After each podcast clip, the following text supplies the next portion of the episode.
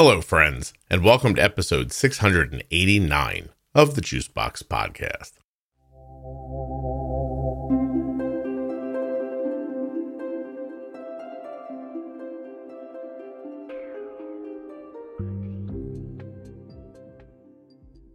On today's episode of the podcast, the 16th episode of the Ask Scott and Jenny series. Today, Jenny Smith and I will chit chat and answer questions sent in by you, the listeners.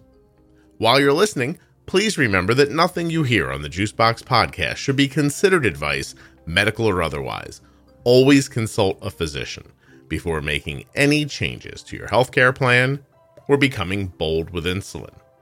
If you love Jenny Smith, you actually can hire her. She works at integrateddiabetes.com. If you're a US resident who has type 1 or is the caregiver of someone with type 1, please go to t1dexchange.org forward slash juicebox. Join the registry, take the survey, help people with type 1 diabetes in fewer than 10 minutes, all while supporting the Juicebox podcast. t1dexchange.org forward slash juicebox. I got that done so quickly and in one take. I'm very proud of myself. Swell of music, and then we'll get going.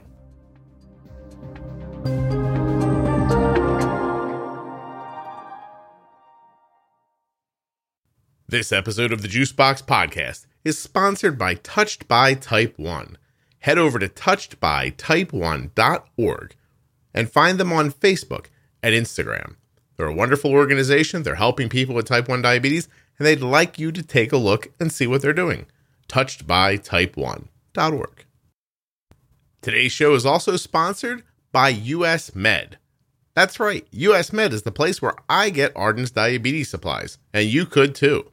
usmed.com forward slash juicebox or call 888 721 1514. US Med wants to give you your free benefits check and get you started today. Use the number or the link. Actually, there are links in the show notes of the podcast player that you're listening in right now or at juiceboxpodcast.com. If you can't remember, touched by type1.org and usmed.com forward slash juicebox. We're doing questions, right? Just questions.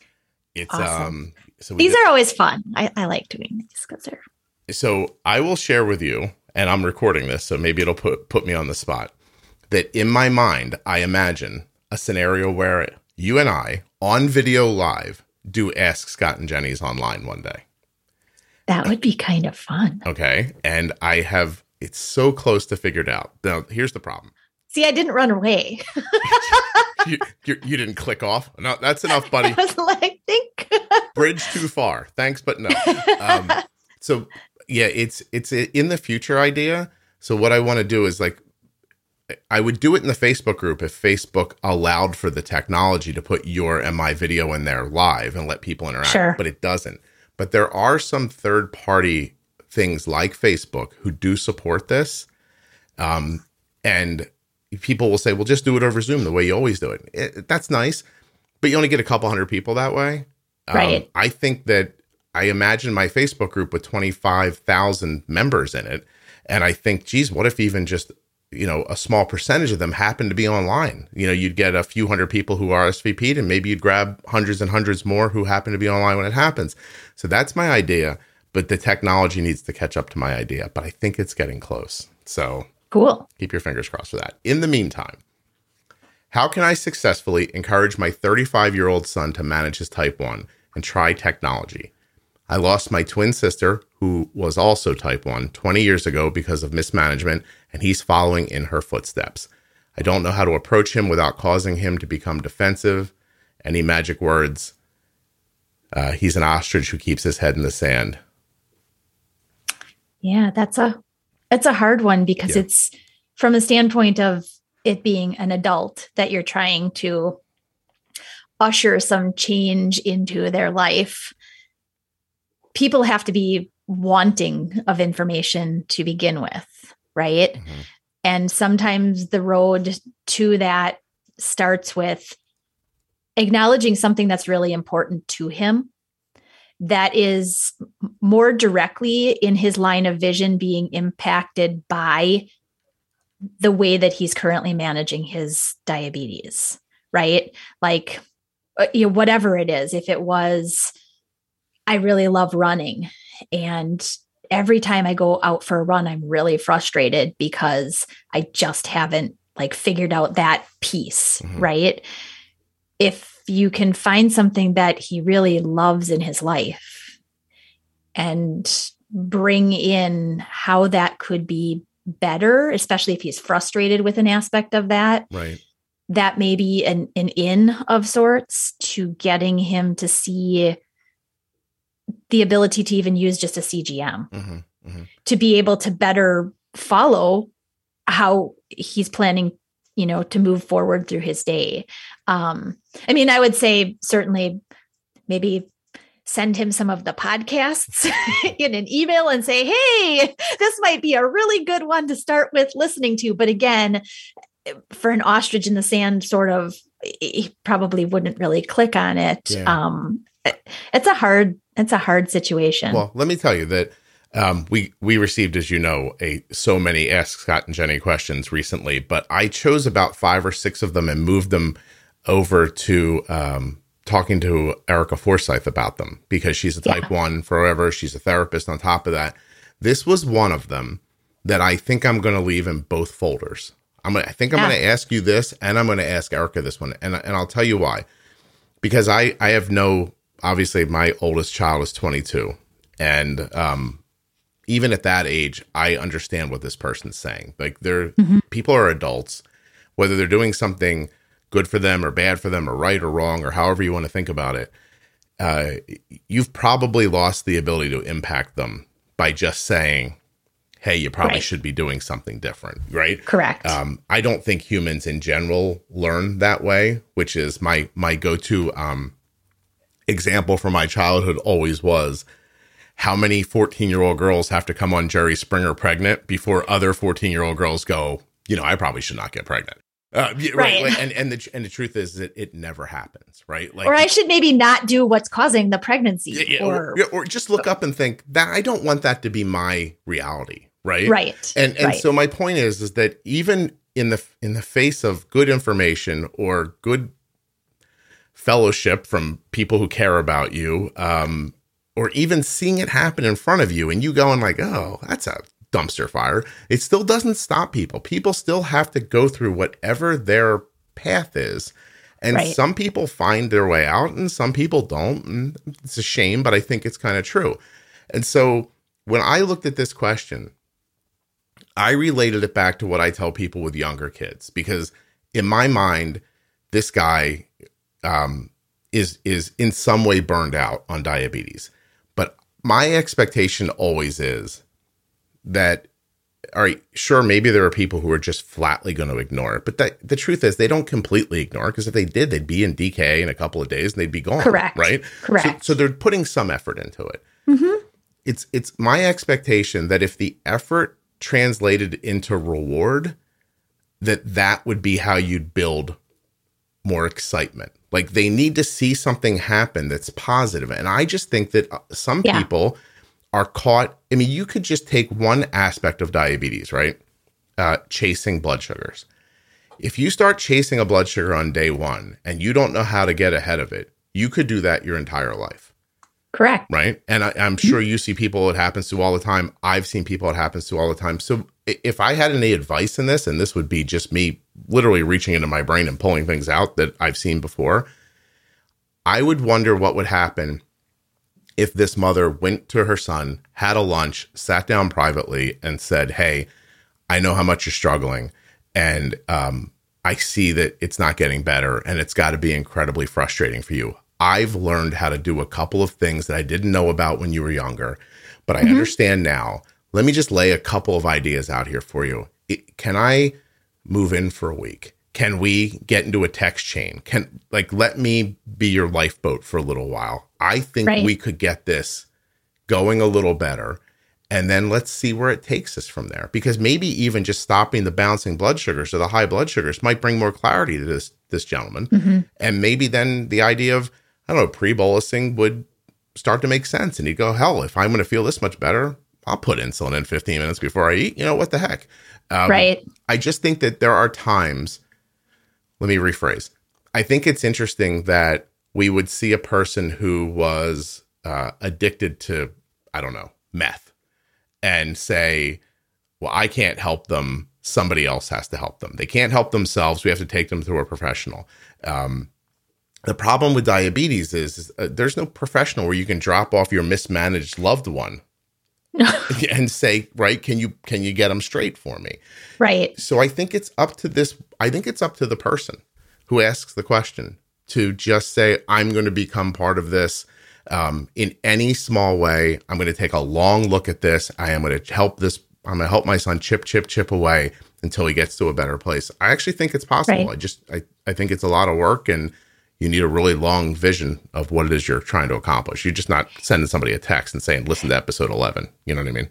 And it also may be from an understanding or a knowledge base as well, right? If this mother has learned more than she knew in his life growing up with diabetes yeah. or whatever and she knows now knows more now she may also be able to recognize some of the deficit in information that her son has mm-hmm. Yeah. and so from an information standpoint like you said sitting down and saying hey you know i learned all of these like new things and i think if you're willing i'd like to help you start here and or if you don't want to work with me on it maybe I can, maybe I know somebody that you could start working with, right. kind of develop a relationship again with a better clinician than he may have. Yeah. You know, if it, and, and again, that's where I think sometimes clinicians are at a loss because they,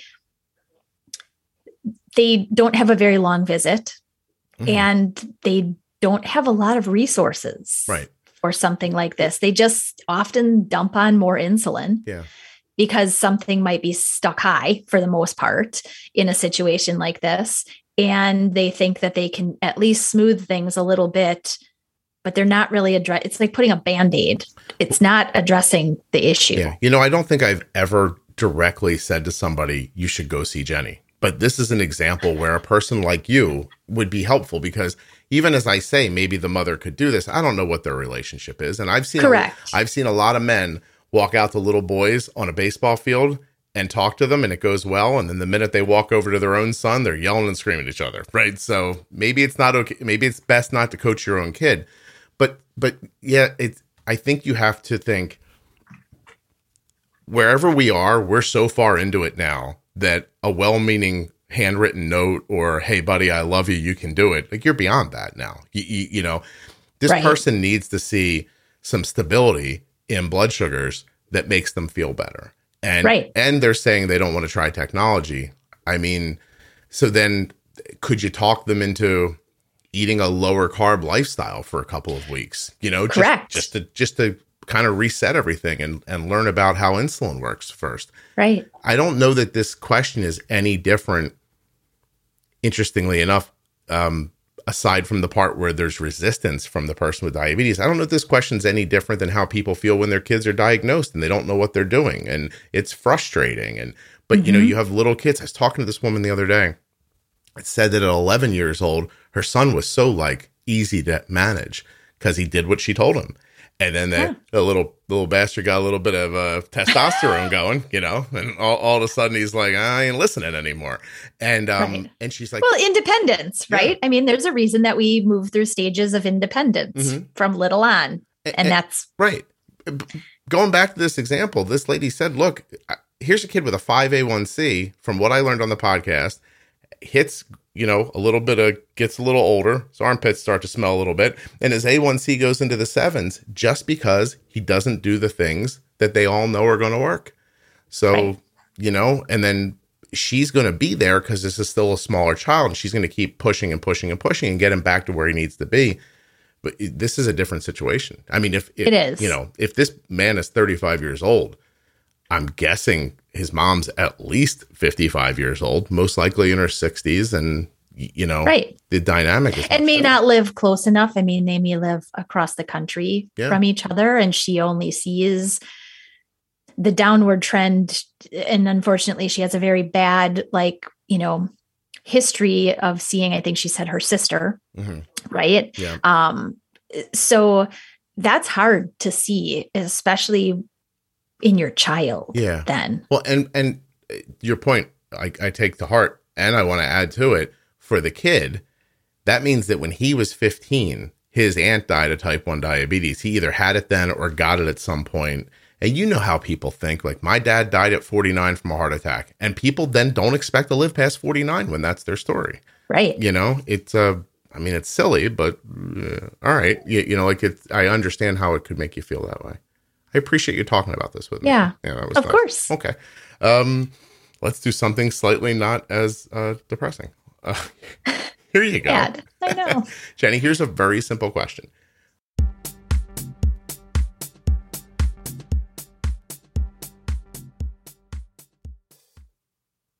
You had to see that coming, right? Little ad break. US Med. This place, I love it. US Med is the place where you can get your diabetes supplies.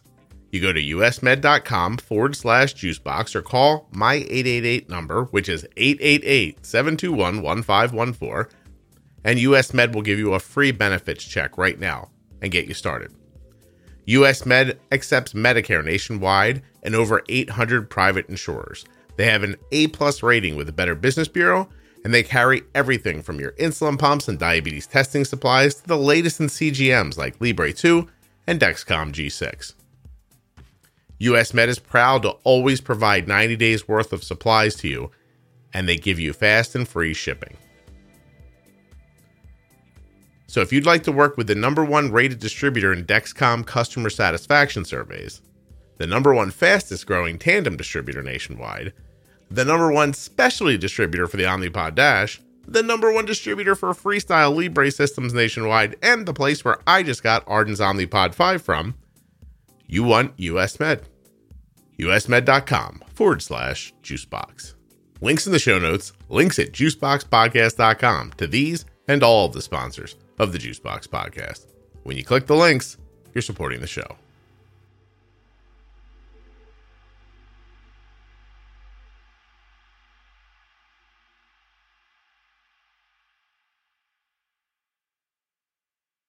What are Mm. your thoughts on service dogs for type 1s?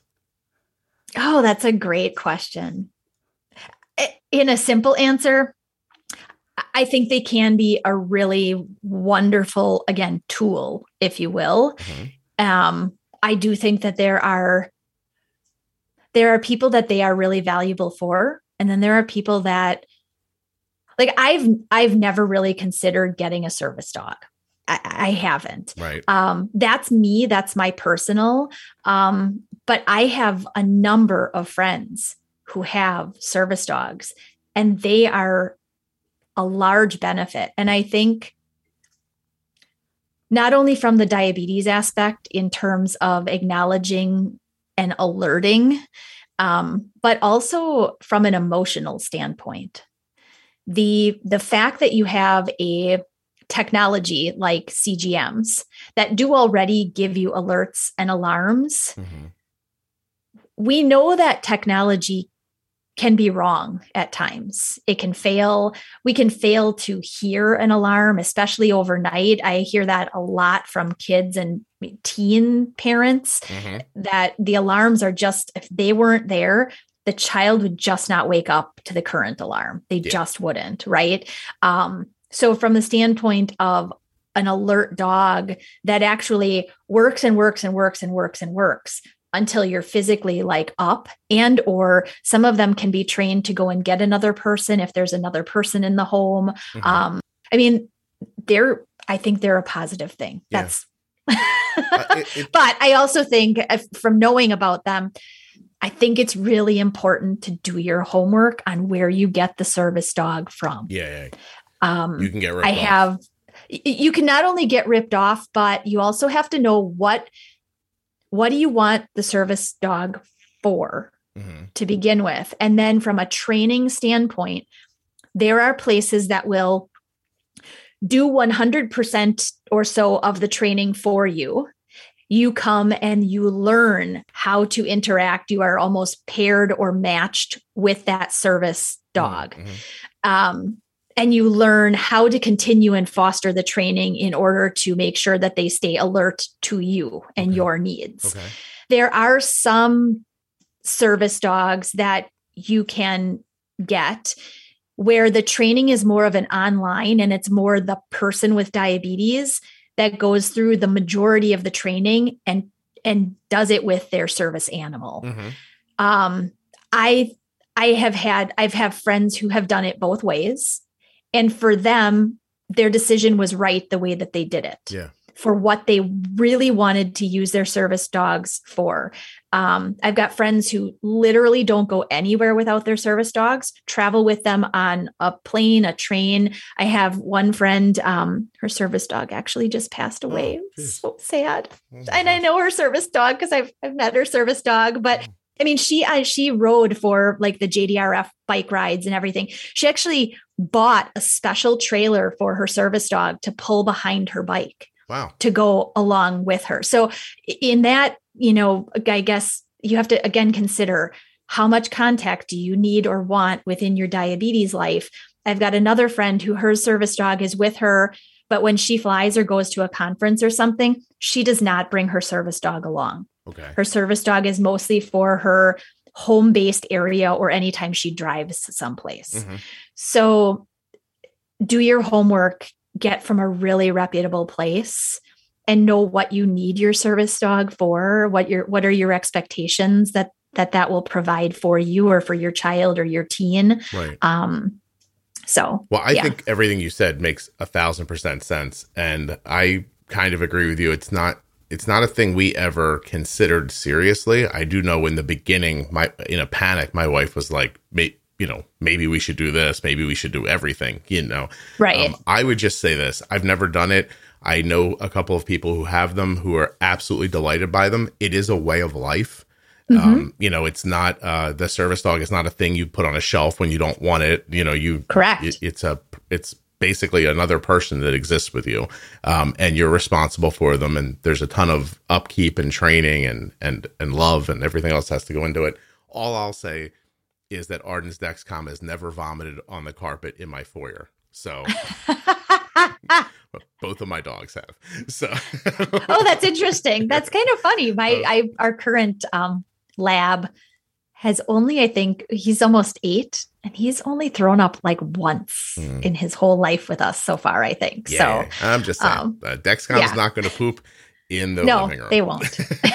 or fart in the middle of the night and have this horrid smell. Yeah, like, yeah, yeah. Or if you go back to uh, any number of the beginning years of this episode of the podcast, you will hear them snoring in the background and everything else. So there you any- go. Anyway, if I think I think you're right. I think if it's something you want to be involved in and you understand the level of commitment and it's something you're willing to do, I, I see it as being a great a, a great idea. You, you know, right. but and it's Mhm. also a cost and i do want to say i've seen people ripped off by uh, training companies that are not reputable and i mean the cost is significant too right you're talking about tens of thousands of dollars am i right I don't even know honestly what the cost is. I would have to go back. Um, in fact, you know, for some references to some good places, I can certainly ask my friends where they okay got their service dogs from for some references. that'd be great Um, and you know, then I'll I'll give them to you to to supply. i'll put right in here Um, but yeah, it's expensive in terms of cost. I don't really know what the cost is, but it's it's not two dollars. yeah, yeah no no um, okay hey i think we have time for one more Cool. Why does lack of sleep make blood sugars less stable, even away from food, exercise, active insulin? I usually see a lot of 90, 95, 9100s, etc., with lack of sleep, when otherwise on just basal, my numbers are a lot more steady. Well, hold on a second. I don't know if I understand. Let's go back to the beginning because Yeah, I don't, I, read don't, it again. I don't understand her explanation. I understand her question. hmm Um, why does lack of sleep ma- lack of sleep make blood sugars less stable? Do you think that's true? Being tired makes your blood sugar less stable? less stable typically what we see is with a poor night's sleep or consistent poor sleep that your blood sugars will be higher on average Mhm. and if that's what's meant by less stable possibly, uh, you know, especially if they're roller coastering up and then you're correcting and they're coming back down. I mean, that could be less stable than what this person sees when they have good sleep overnight. Yeah. Um, typically, yes, we see higher blood sugars with less sleep. That's the general. I mean, listen, I don't have diabetes, but if I'm tired, I'm more likely to be um, distant. Uh, I get a little foggy. I can be more irritable, right? Mm-hmm. Like there's yeah. there's a lot of things that come with not sleeping. You need to sleep, obviously. If you didn't, I mean, life would be twice as twice as long. Right. uh, but you know, I, it's just so I'm not understanding the question afterwards. I usually see a lot of 90, 95, 90, 100s with lack of sleep when otherwise on just basal my numbers are a lot more steady. See, I don't understand because 90, 95, 90, 100 seems very would steady be, to me to would be with. steady and very good.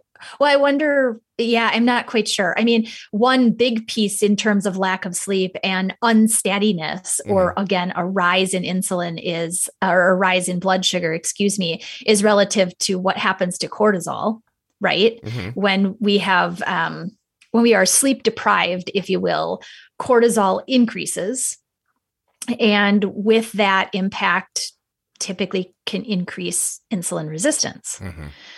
So um, it sounds almost like steady numbers on basal is what the person was trying to say.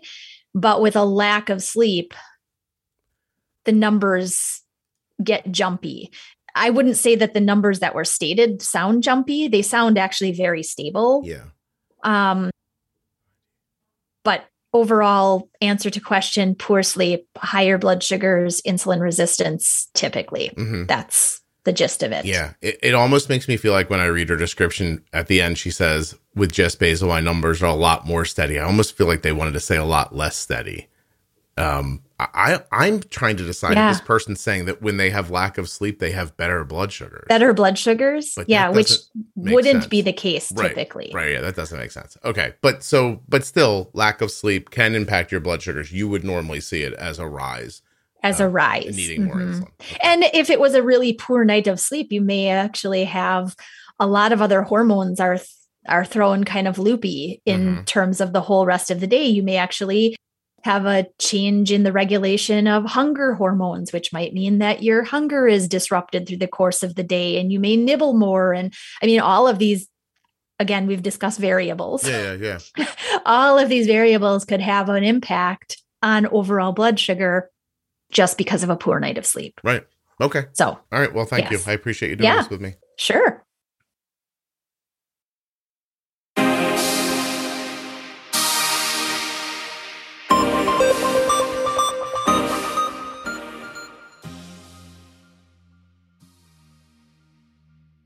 First, I'd like to thank all of you for sending in your questions over on the private Facebook group. That's where I got these questions from. Juicebox Podcast, Type 1 Diabetes on Facebook, 25,000 members, just like you. Head on over.